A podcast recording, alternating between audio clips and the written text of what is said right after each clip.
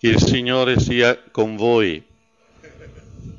Ecco, io vorrei, se riuscirò, darvi gioia oggi, in questo tentativo di sintesi, darvi un po' di, di, di gioia, perché quello che cercherò di dirvi, credo, sia veramente un annuncio bello, una parola bella. Lo farò in tre momenti, cercherò di essere sintetico e di farvi capire il nucleo di questi tre passaggi. Il primo è la figura sponsale del vescovo. Se dobbiamo parlare di questo rapporto degli sposi, il ruolo, il compito, il posto degli sposi nella Chiesa e nella relazione con il vescovo, dobbiamo riappropriarci del linguaggio del vescovo sposo sposo. Linguaggio mai dimenticato, né a livello simbolico, né gestuale, né rituale, tantomeno dalla liturgia, o meglio, mai cancellato, purtroppo in parte dimenticato, in parte spiritualizzato.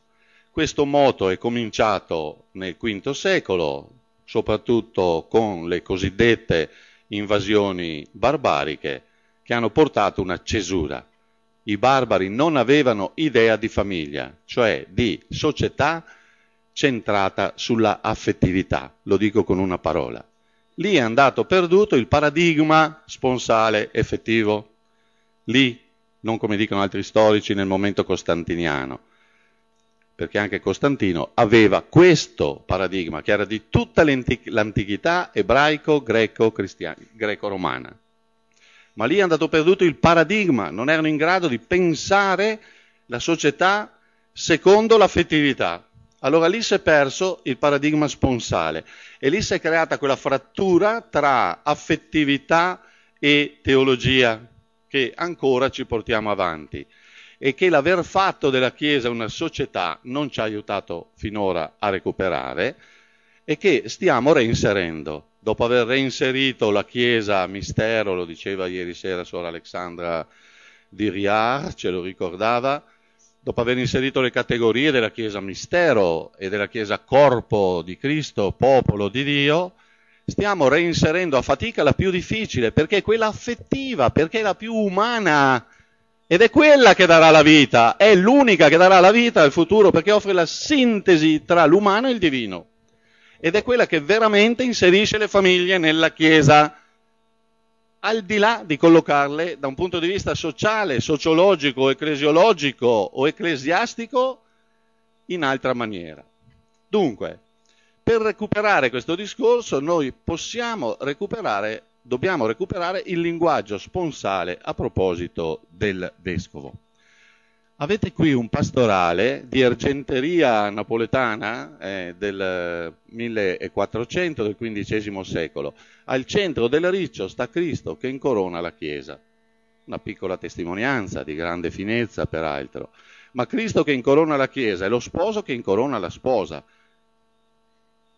L'antica celebrazione sotto la tenda nuziale, la tenda dell'alleanza, che divenne poi la Huppah, e la velazione in Occidente e l'incoronazione in Oriente è rito nuziale, che poi i barbari l'abbiano interpretato come l'incoronazione della regina è un'altra cosa. Ma la traccia che rimane anche nell'iconografia cristiana, l'incoronazione è atto nuziale. Quindi è il mistero di Cristo e della Chiesa che sta al centro del ministero pastorale del Vescovo, tanto da essere scolpito qui con grande finezza di, di, di argenteria. Vedete, noi abbiamo tre figure di chiesa che percorrono l'Antico il Nuovo Testamento, venendo dall'Antico, e l'epoca patristica, la letteratura patristica, cioè la riflessione fondamentale dei padri. Testa, corpo, sposo, sposa e molti uno, che è popolo. Testa, corpo.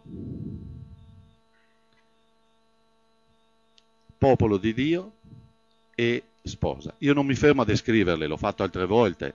Vi richiamo semplicemente che queste tre figure simboliche stanno insieme a definire l'intima natura della Chiesa.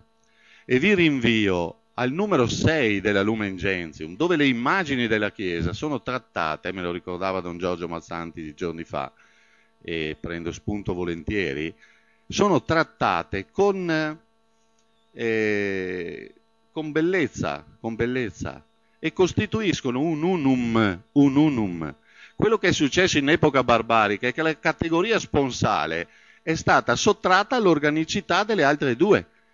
Che corpo è un popolo che non è nemmeno sposa, che non è più sposa? Capite? Dove nasce il clericalismo, dove nasce il sociologismo? Ma non solo in epoca barbarica, c'è una barbaricità, tra, dico sempre tra virgolette con molto rispetto la parola barbarica, eh, perché il mio non stima amore per il Medioevo è infinito, la grandissima inculturazione medievale ci ha donato la salvezza dell'evangelizzazione, del Vangelo e tesori inesplorabili e inesplorati.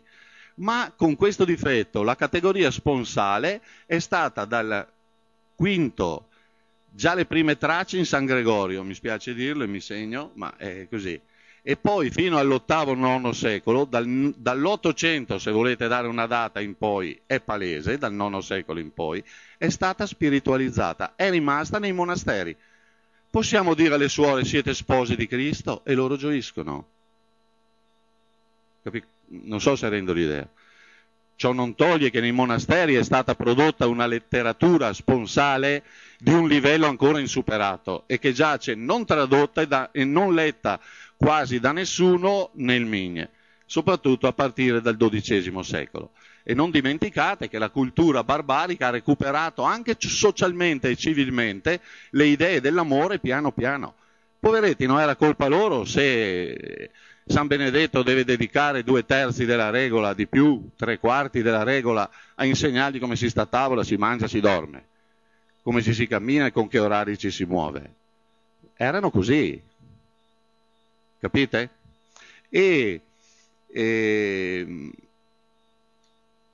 ma i capolavori che sono sepolti dentro questa cultura sono stati infiniti. Gertrude di Efta, il De Garda di Bingen, anche sulle nozze, anche sul corpo, anche sulla sessualità. Il De Garda di Bingen, di Bingen, sia pure con l'accento e le modalità della sua epoca, interpreta l'atto sessuale, interpreta lo sperma maschile.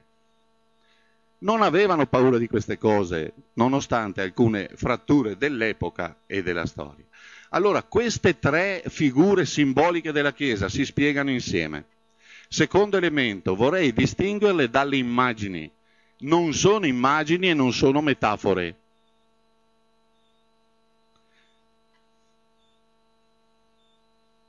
Faccio pausa per farvi digerire l'idea, non perché non so cosa dire.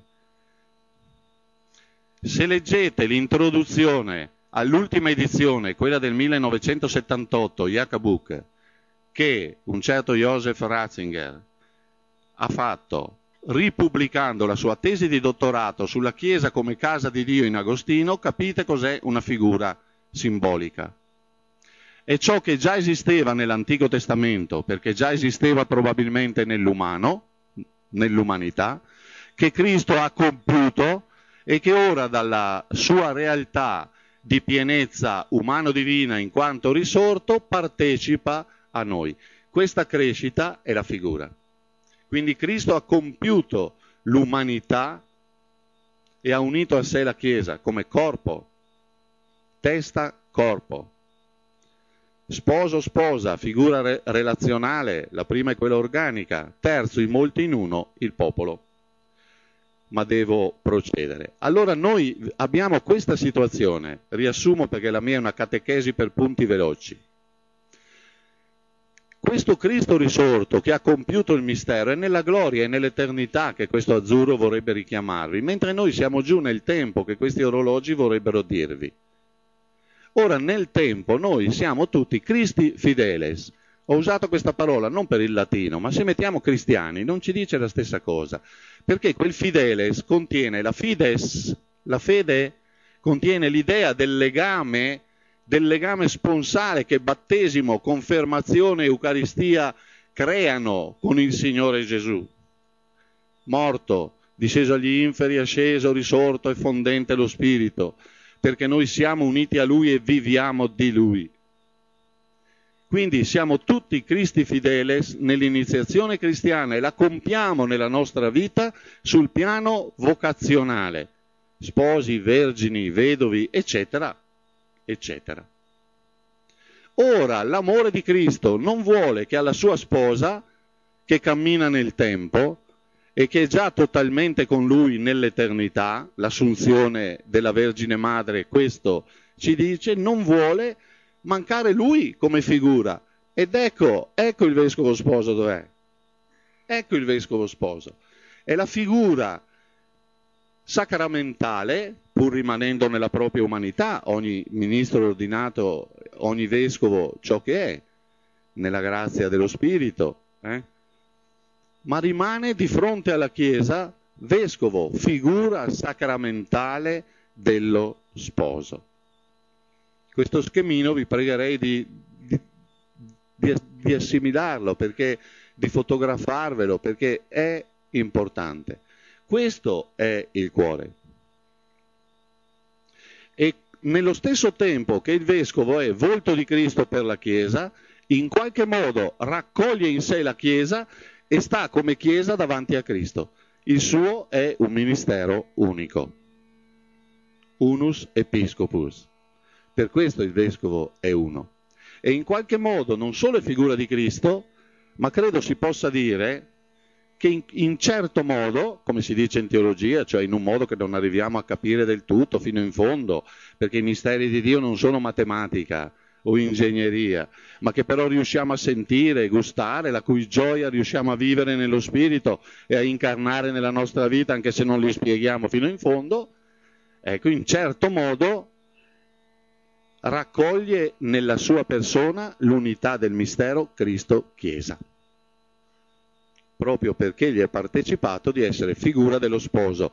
E la prima cosa che Cristo è, è colui che unisce a sé la sposa. È testa del capo del, del corpo. È capo del corpo. E quindi ha in sé capo e corpo, il Christus totus. In qualche modo il vescovo è il sacramento del Christus totus. Nella sua persona perché gli avvenimenti nella Chiesa, lasciatemelo dire, accadono sempre in modo personale, attraverso la persona.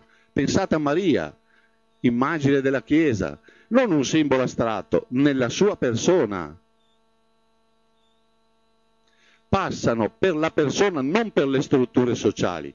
Finché non recuperiamo questo personalismo ecclesiologico, restiamo nella Chiesa società perfetta, alla quale aggiungeremo parti e faremo bene, ma non superiamo il paradigma e non usciamo dal paradigma barbarico. Procedo perché credo di essermi spiegato. Infatti abbiamo tre linguaggi per Cristo, per la Chiesa e per il Vescovo che sono compiutamente analogici. Il Cristo è capo, è sposo, è re, pastore. Questo deriva già dall'Antico Testamento. Su ogni punto possiamo fare un'ora di, di lezione, eh, ma io vi sto dando degli indici, un rosario composito. La Chiesa è corpo di questo capo, è sposa di questo sposo, è gregge e popolo di questo re pastore, di questo Davide della nuova alleanza, di, che addirittura però nella sua umanità supera Davide il sacerdozio levitico ed è sacerdote secondo l'ordine di Melchisedec, quindi alla radice dell'umano. E così il vescovo è capo, sposo e pastore. E queste immagini sono inscindibili.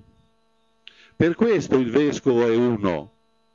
Come, e vado velocissimo, vi cito solo il testo perché andiate a leggervelo, o chi desidera tra chi di noi più, non so, approfondito o vuole analizzare questo più teologicamente, nel De Unitate Ecclesia di San Cipriano, la Chiesa, San Cipriano lo dice chiaro, Ecclesia una est, e nello stesso testo Episcopatus unus est, perché ogni vescovo è l'episcopato, l'episcopato si dona, si incarna nei vescovi, nel, nel singolo vescovo.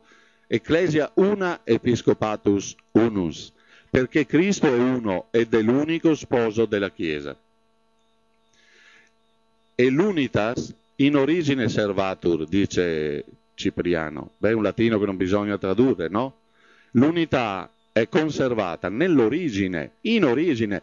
L'unità è ciò che ci precede, non ciò che noi costruiamo aggiungendo pezzo a pezzo come un Lego. È questo che dobbiamo ancora comprendere.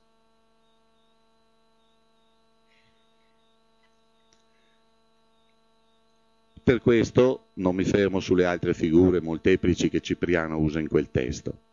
Quindi siamo davanti a un linguaggio simbolico e misterico, dove il linguaggio episcopale attinge a quello cristologico. Il linguaggio per il vescovo è quello cristologico. E lo sposo appartiene a questo. Non è una metafora, è un linguaggio simbolico Simbolico vuol dire che contiene nella carne dell'umanità qualcosa del mistero divino e per questo lo dice.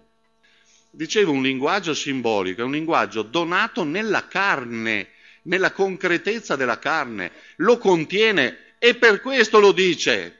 Un cartello stradale che mi dice sacrofano di là non contiene sacrofano, ma una carezza contiene l'amore.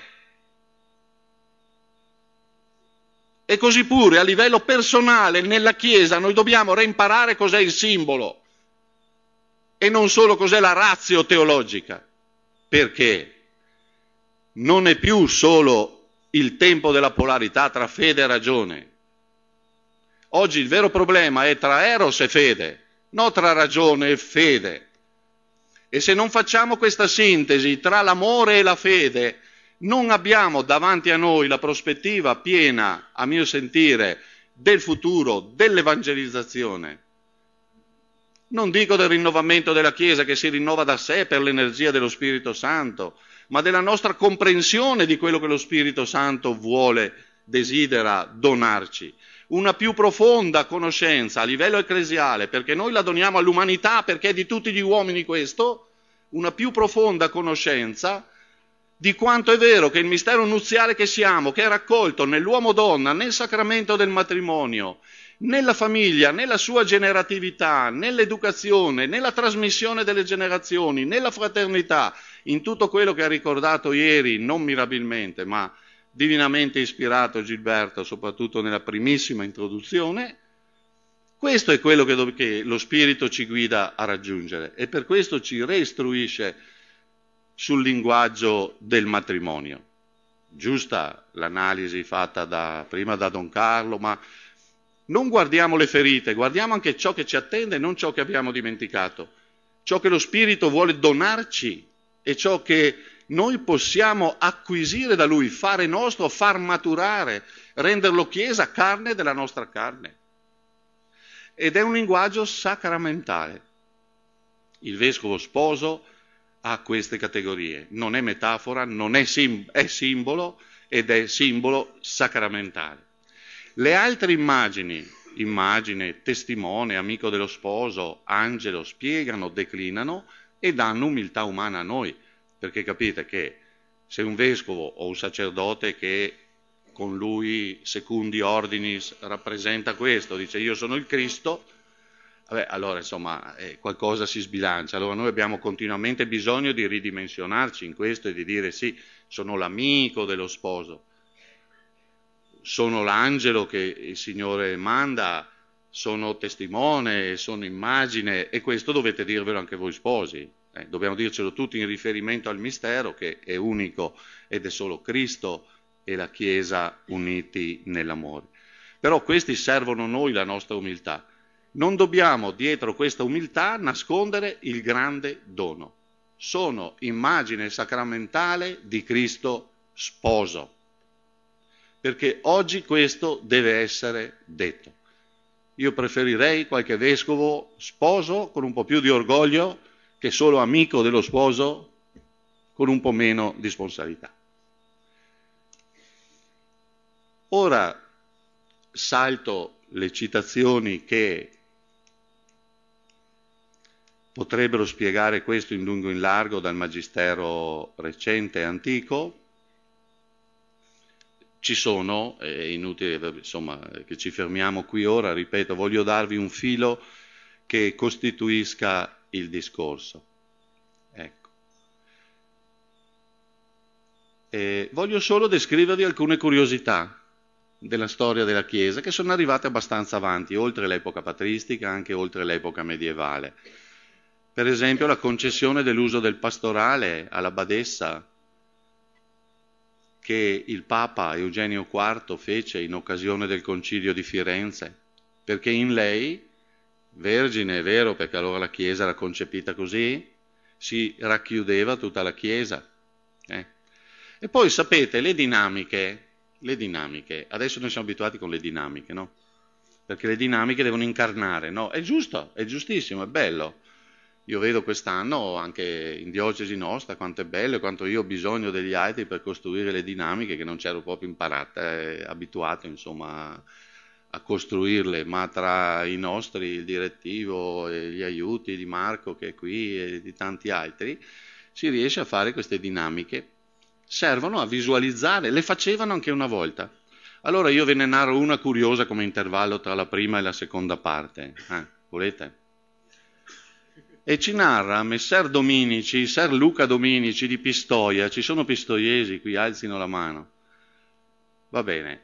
Comunque, Ser Dominici ci narra che quando il vescovo entrava, entrava nella, nel 1400, anzi nel 1300, nella seconda metà del 300, in diocesi, sposava la chiesa. Gli andava incontro tutto il popolo, ma davanti alla chiesa di San Pietro, che suppongo esista ancora a Pistoia, veniva, venivano le monache davanti a tutti perché rappresentavano la Chiesa sposa al massimo grado secondo la mensa medievale. Oggi noi manderemo tutti gli stati di vita, magari, no? Ecco. E baciavano la mano del vescovo e il vescovo infilava l'anello al dito della badessa, la sposava. In lei sposava la Chiesa. Ecco i simboli, le dinamiche. C'erano anche nell'antichità.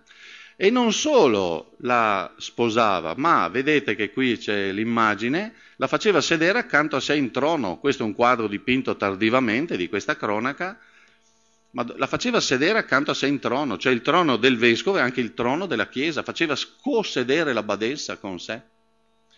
E vi dico l'ultima, in mezzo al coro, narra Messer Luca de Dominici, eh, portavano che cosa? Un letto. E il vescovo per un po' si sedeva sul letto. Della badessa non è detto. Oso dire che non arrivassero a tanto. Eh. Ma l'immagine era quella che, insomma, queste nozze non erano solo celebrate ma consumate. Beh, carina, no? Capite? No, ringrazio moltissimo un amico perché quando ho, sotto, ho sottodialogato con lui questo schema, io dico, ma no, dai, questa la tolgo, insomma, un'assemblea grande, non voglio turbare. No, no, no, lasciala che se la ricorderanno più delle altre cose. allora io ho colto questo come un, un segnale di Dio, insomma, dico, almeno li faremo divertire. Ecco. E quindi queste nozze mistiche tra il vescovo e la Chiesa sono ricordate fin nel 400 e qui abbiamo un testo del 1580, è solo il frontespizio. Adesso devo raggiungere il manoscritto, Marco mi deve aiutare perché eh, devo leggerlo tutto, in cui in occasione delle, della consacrazione di un nunzio in Polonia, eh, qualcuno a nome del conte locale stese l'epitalamion del vescovo, dove è scritto lì in latino piccolo, io riporto in grande, questo canto nuziale dove viene cantato che il vescovo è lo sposo attraverso il rito, l'antichità veneranda dei simboli, i misteri e la prassi sacramentale della consacrazione dei vescovi. E citano numerose sentenze di santi padri illustrando la funzione e la dignità episcopale con questa categoria sponsale. Quindi la Chiesa non l'ha mai dimenticato, capite? L'ha solo un po' spiritualizzato. Eh. Allora, come quando si dice alle monache, siete le spose di Cristo, e loro fremono, gioiscono, perché sono donne. Così sarebbe bello che quando dice ai vescovi sei lo sposo di Cristo, il popolo glielo dice, non io logicamente, esultano, fremono e si sentono realmente tali. Perché questo è, questo nella fede è. non è parola, è carne. Il vescovo incarna. Per questo di solito li scelgono un po' grossetti, no? Allora, pensate che perfino San Carlo Borromeo, San Carlo Borromeo nella Silva Pastoralis, e siamo nel 1583-84, in cui ricorrono in, nelle omelie di questi due anni numerosi riferimenti al vescovo sposo, eh, ve ne cito uno, quando si consacrano i vescovi, siamo dopo il Tridentino, eh? Si celebrano le nozze spirituali del vescovo sposo con la Chiesa sposa. E sottolinea San Carlo, da esse ha origine ogni fecondità spirituale. Propago, ho messo proprio la parola latina, propago è fecondità spirituale. Presiedono a queste nozze, ne sono come paraninfi, i vescovi di tutte le province o almeno tre, secondo l'antichissima tradizione. Allora, capite che questo linguaggio sponsale non è fantasia. Devo andare veloce. Allora, noi abbiamo un solo sommo sacerdote, che è Cristo. Innanzitutto nel piano, nel piano intratrinitario, nel seno del Padre, nel seno della Trinità che vuole creare, nel seno del Padre e nello Spirito Santo. Il Cristo è già sommo sacerdote unico della nuova alleanza, perché è colui che volgendosi al Padre dice sì per scendere nella carne e accogliere l'umanità in sé. È colui in cui tutto è stato creato, dalla cui parola, enarcheno logos, in principio la parola, tutto è stato creato, ed è la parola che viene per farsi carne e unire ciò che la parola ha creato a Dio nella vita intima e profonda di Dio. Quindi già lì Cristo manifesta una sacerdotalità, il verbo ha una sacerdotalità intratrinitaria, tanto più nel piano dell'economia della salvezza essa si manifesta. Ma in una parola sola il Cristo scende con noi nella carne lì a Betlemme e poi nell'Eucaristia e poi nel dono di sé sulla croce e poi nella discesa agli inferi, dove scende nella miseria, nel vuoto della lontananza da Dio, scende nell'antinuzialità, questi sono gli inferi, dove l'uomo anziché unito a Dio è separato da Dio, nelle tenebre, dove vive ma non ha più amore, cioè è morto ed è la brutta morte. Non è il passaggio bello, è la brutta morte. Sei vivo ma sei lontano da Dio. E infine sul piano ecclesiale, dove Cristo è lo sposo della Chiesa. Io su questo lo dico solo per citare che chiaramente ogni discorso che io farò del Vescovo è solo come figura sacramentale di questo unico sacerdozio di Cristo. Cosa fa uno sposo? Fa quello che ha fatto Cristo. Cristo ha generato la Chiesa, l'ha unita a sé e l'ha coinvolta fecondamente con sé. Notate, sono tre passaggi molto, molto meditati. Molto, molto, molto meditati. È lo schema che mi ha insegnato a scuola l'allora professor Ouellet che domani vi farà certamente sintesi più mirabili e meditazioni più, più, più degne, ma genera. Il vescovo è l'unico sposo sulla terra che genera la propria sposa. La genera. Il Cristo e il vescovo figura sua genera la Chiesa nell'Eucaristia, la genera nei sacramenti, la unisce, la santifica nei sacramenti, Lumen Gentium 6 e qual è la cosa più bella che può fare uno sposo? Che non solo ti genera e ti unisce a sé, ma questa unione è feconda, no? Lo sposo è proprio il principio della fecondità della sposa. Ma feconda per che cosa? Unita a Cristo nel mistero di questa fecondità. Il Cristo è sposo perché ci coinvolge con sé nel suo mistero. Pensate, si fida di noi per risvegliare tante cose, si fida dei nostri catechisti si fida delle mamme, si fida dei papà, si fida delle vecchiette, si fida dei nonni, si fida perfino di noi preti, capite? Per donare se stesso, si fida coinvolgendoci in questo, in questo dono di amore. E il vescovo fa questo attraverso il suo triplice dono di insegnare, santificare e governare. Mi sarebbe piaciuto fermarmi a lungo su tutti questi tre, Sottolineo solo il santificare, il dono di santificare, il munus sanctificandi, e per questo l'ho messo in rosso. Soprattutto nell'Eucaristia il Vescovo genera la Chiesa. E generando la Chiesa genera quella che l'anno scorso, vi ricordate, San Tommaso ci descriveva come il Christus totus. L'Eucaristia contiene totus il Cristo, Cristo Chiesa, contiene proprio l'unità Cristo-Chiesa, le nozze Cristo-Chiesa. E per questo l'Eucaristia è il contenuto del sacramento del matrimonio a livello ultimo. E partecipa quindi la vita cristiana unendo ogni uomo, tutte le persone a Cristo mediante l'iniziazione cristiana, il battesimo che ci unisce a Cristo, non più io vivo, ma Cristo vive in me la confermazione che ci dona lo Spirito Santo, che dona l'energia a tutte le nostre energie, l'energia divina a tutte le nostre energie umane, perché diventino energie divine, virtù, doni, beatitudini o quant'altro desideriate, tutto l'umano, tutto ciò che è carnale, lo Spirito Santo mette in cammino di divinizzazione, ce lo ricordava Maria Teresa ieri nella, nella sintesi. E infine nei due sacramenti, nei due sacramenti per l'edificazione della Chiesa, in edificazione mecresi, l'ordine e il matrimonio.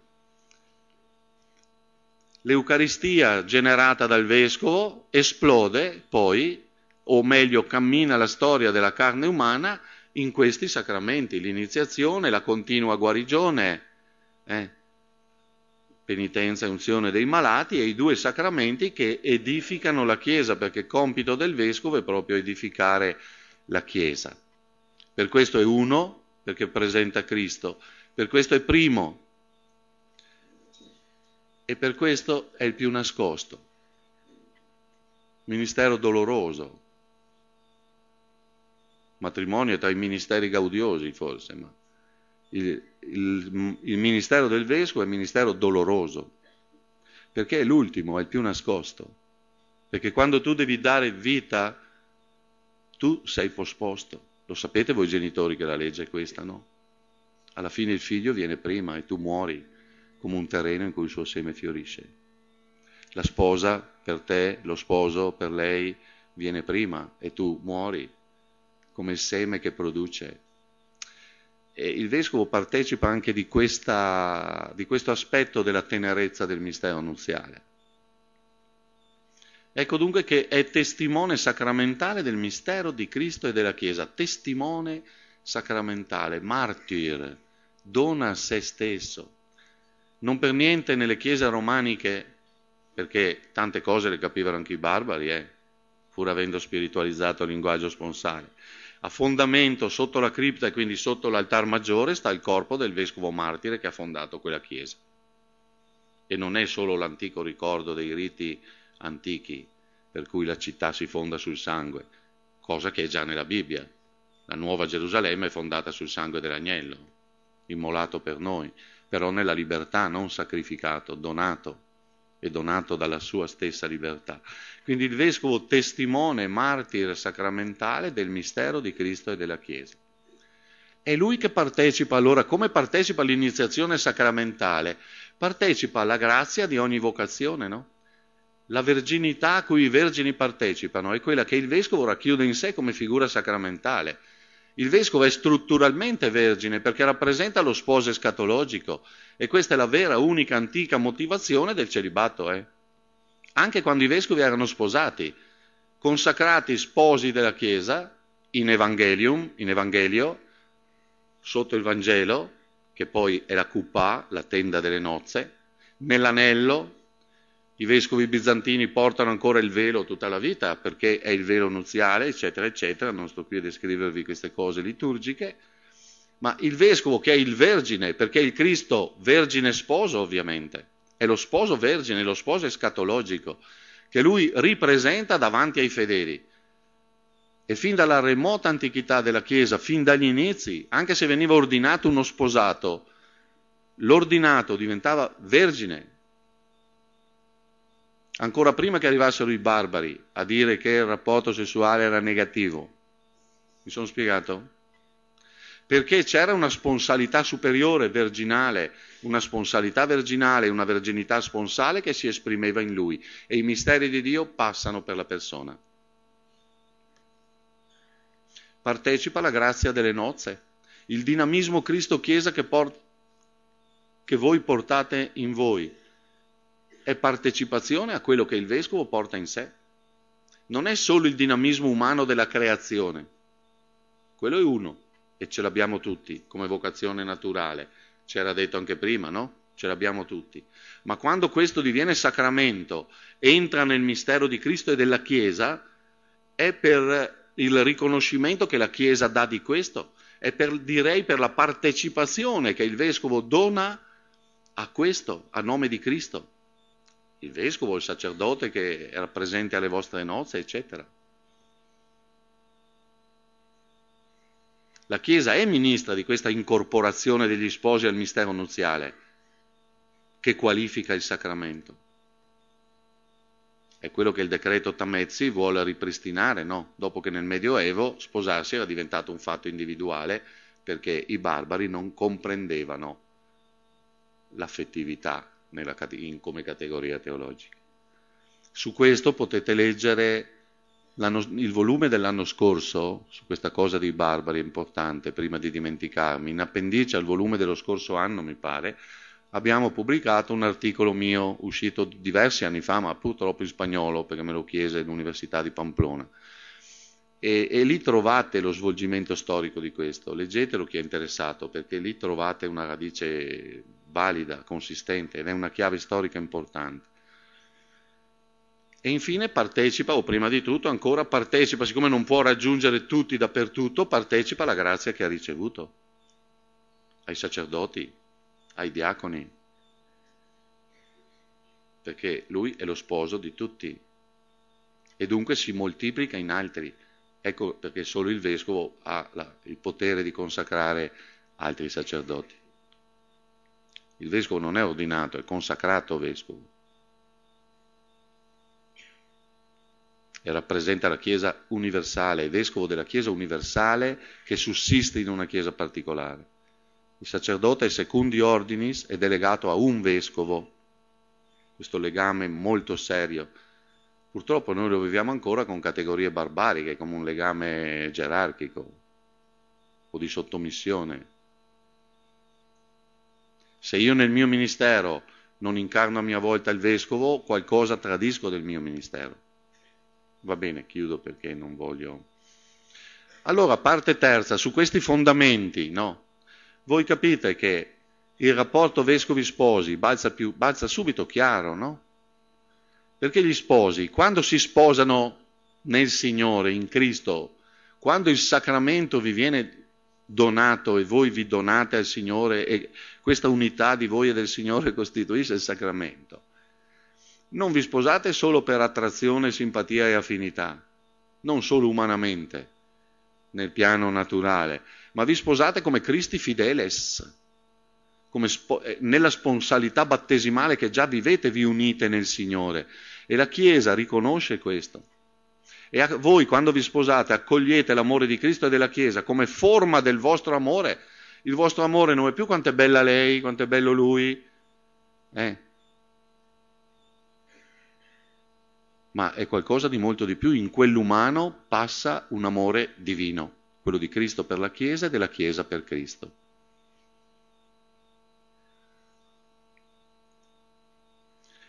Da parte sua il vescovo, qui potrei anche dire la Chiesa, accoglie l'amore che gli sposi donano a Cristo.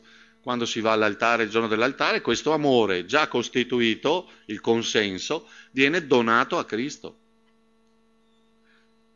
E a questo punto il, il vescovo genera e inserisce questo amore nel mistero di Cristo e della Chiesa. Come sacramento è la Chiesa che lo genera, quindi quasi il vescovo rende la coppia partecipe di quella unica sponsalità del mistero Cristo-Chiesa che egli porta in sé. Dico veloce a modo d'uccello, a modo intuitivo, ma spero che possiamo gustare, ecco, e quindi partecipa in qualche modo ciò che gli è dato in dono. E perché lo partecipa? Per l'edificazione della Chiesa. Perché quell'amore diventi il luogo in cui lui edifica la Chiesa. Capite questo come qualifica il ministero dei coniugi, non dei coniugi, degli sposi, quale dignità dà alla famiglia, alla luce della sponsalità del vescovo. Cioè non è la famiglia che si inventa, non so se è il mio, ma lo spengo, scusate aver dimenticato. La famiglia non si inventa il proprio essere chiesa, né lo riceve come, una, come un colore, ma lo riceve in una partecipazione relazionale. La rete delle relazioni familiari, che sia due di amore, o i figli, quattro, cinque, eh, o che sia tante, eh, ha il suo cuore nello sposo, nella relazione con lo sposo. E questo è sacramentalmente la figura del vescovo. Per l'edificazione della Chiesa e quindi il consenso degli sposi ha forma ecclesiale. Il decreto Tamezzi in fondo vuol questo, no? Ha forma ecclesiale, è partecipazione alla nuova alleanza. Non è solo sul piano naturale, creaturale e quindi benedetto, è partecipazione alla nuova alleanza. E come partecipazione alla nuova alleanza accoglie in sé l'amore trinitario che costituisce il suo ultimo archetipo di tutti, anche del vescovo, anche della Chiesa, anche del Verbo fatto carne, sempre unito al Padre nello Spirito.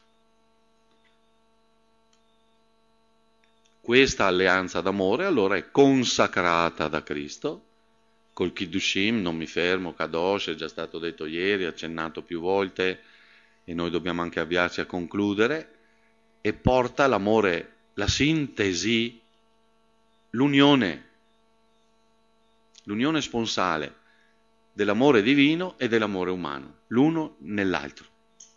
E questa è la bellezza della chiave di tutto. Eh? Non ci sono due amori, uno di Dio e uno degli, dei fratelli, ce n'è uno solo, ce lo insegna il Vangelo. E in fondo la sintesi del Vangelo è questa, è unificare i due amori. E i vergini tenderanno a spiritualizzarlo e quindi a trascurare l'amore umano gli sposi tenderanno a dire ma che belli che siamo noi qui nella tenda della nostra umanità che ci vogliamo così bene, eh, anche quando litighiamo in fondo ci vogliamo bene, vero cara? Sì, sì, sì. Eh. E quindi si accontentano del naturale. Gli uni spiritualizzano, gli altri naturalizzano e manchiamo sempre della testimonianza vivente del Vangelo, che è la sintesi di divino umano. E questo oggi è molto importante perché ciò di cui l'umanità ha bisogno che amore umano e amore divino si sintetizzino. Perché oggi la crisi è antropologica, ma antropologica vuol dire dell'essenza dell'uomo. L'essenza dell'uomo non è il pensiero, non è la metafisica, è l'amore. È venuto Giovanni Paolo II a dirlo, ci fu un uomo mandato da Dio, il cui nome era Giovanni Paolo. È così, è venuto a dirlo questo. E noi dobbiamo assumerlo, svilupparlo. Lo spirito ha i suoi tempi, vede più grande di noi, sapete, lo spirito è come noi quando guardiamo dentro al microscopio e vediamo le cosine, eh? quindi non preoccupiamo, però occupiamoci, perché il discorso è serio. La Chiesa quindi riconosce l'amore degli sposi come sacramento e come amore che edifica la Chiesa. Gli sposi accolgono questo dono, questo mistero di Cristo e della Chiesa, come sacramento perenne. E questo lo diceva già il Bellarmino che come l'Eucaristia una volta consacrata rimane, così la coppia, l'amore benedetto rimane. Il Bellarmino, 1600, se non dico male, fine 500, la data esatta, 1600 credo. Sono sacramento perenne, perenne, perenne. Consumate le particole è una cosa, ma chi consuma la coppia? Ve lo dico io che la consuma oggi, la cultura. Questo è purtroppo ciò che sta avvenendo. Sempre per l'edificazione della Chiesa. Come si edifica la Chiesa? Esprimendo questo dono nella vostra forma che è quella tipicamente degli sposi, nella forma antropologica. Lo sottolineo nell'essere uomo e donna, nella santificazione dell'amore sì, anche nella santificazione dell'eros. Questo è il vero problema oggi. Chi santifica l'eros oggi ha risolto la crisi antropologica. Dobbiamo unire il piano teologico e il piano affettivo. Abbiamo una teologia che vive ancora di metafisica, mentre tutto il mondo vive di affettività. E la crisi è lì nell'eros. Dobbiamo reintrodurre l'affettività nella teologia e la teologia nell'affettività. Chi ha mai letto l'affettività di Cristo? Abbiamo i primi balbettamenti di queste cose. E così nella forma familiare ed ecclesiale. Tra i primi balbettamenti ci fu padre Mauri nella prima metà di questo secolo, il Bonetti del primi del Novecento, il Bonetti della prima metà del Novecento, sì, il quale ha piano piano sistematizzato nel dialogo con le spose che lui seguiva delle catechesi nuziali. Sono uscite da tre giorni, per cui io più che una trentina di copie non ho potuto portarvene. Però, a parte farne un dono a Don Renzo, che se non ci fosse stato lui non ci sarebbe neanche questo volume, come se non ci fossi stati io e tanti altri, compreso il professor Di Liberto che ha lavorato all'edizione critica. E... Però lì ne trovate insomma una trentina di copie e che linguaggio tra gli anni 30 e 50. Dopo che Pio XI ha firmato la casti connubi, lui ha detto, ah sì, dobbiamo santificare gli sposi non nonostante la carne, come ci ricordava prima Don Carlo, proprio attraverso la carne. E qui avete queste catechesi nate, hanno qualcosa dell'epoca, di data evidentemente, perché sono tra gli anni 30 e 60, 63 al massimo, ma ci sono cose che dobbiamo ancora capire e guadagnare. Ecco, allora ve lo offro. Eh. questo è per Don Renzo a nome dell'opera anche che ringrazia sempre per il tuo contributo. Ecco, e quindi gli sposi attivi nella evangelizzazione. Questa evangelizzazione è prima di tutto la forma del vostro amore, innestare il divino dentro il vostro amore concreto, nella carne di ogni gesto, di ogni parola, di ogni pensiero, di ogni cappello, di ogni carezza.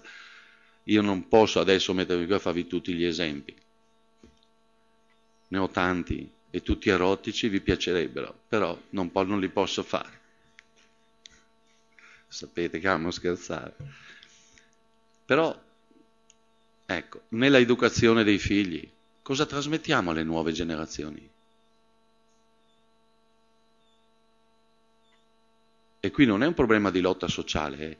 è il compito della Chiesa, non è fare la lotta e la battaglia il compito della Chiesa è annunciare il divino dell'amore e dell'eros in questo momento, non far la guerra. E noi stiamo lì a mangiarci e a dichiararci falso profeta l'un l'altro. E siamo pieni di, di, di scorie. Siamo latte inacidito, che appena lo metti sul fuoco fa la puina, dicono dalle mie parti.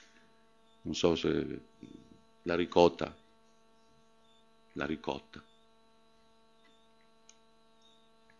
E nella fecondità ecclesiale nel mondo. Ecco dunque che ne scaturisce un legame di cui credo di aver indicato velocissimamente, di corsa, mi scuso, ma spero anche col tentativo di darvi gioia nel guardare almeno un momento questa, questa fotografia, un legame che è sacramentale tra vescovi e sposi, ecclesiale è oggettivo, non è una fantasia e non è una metafora, è perfino più di un'analogia, è un simbolo reale nella carne.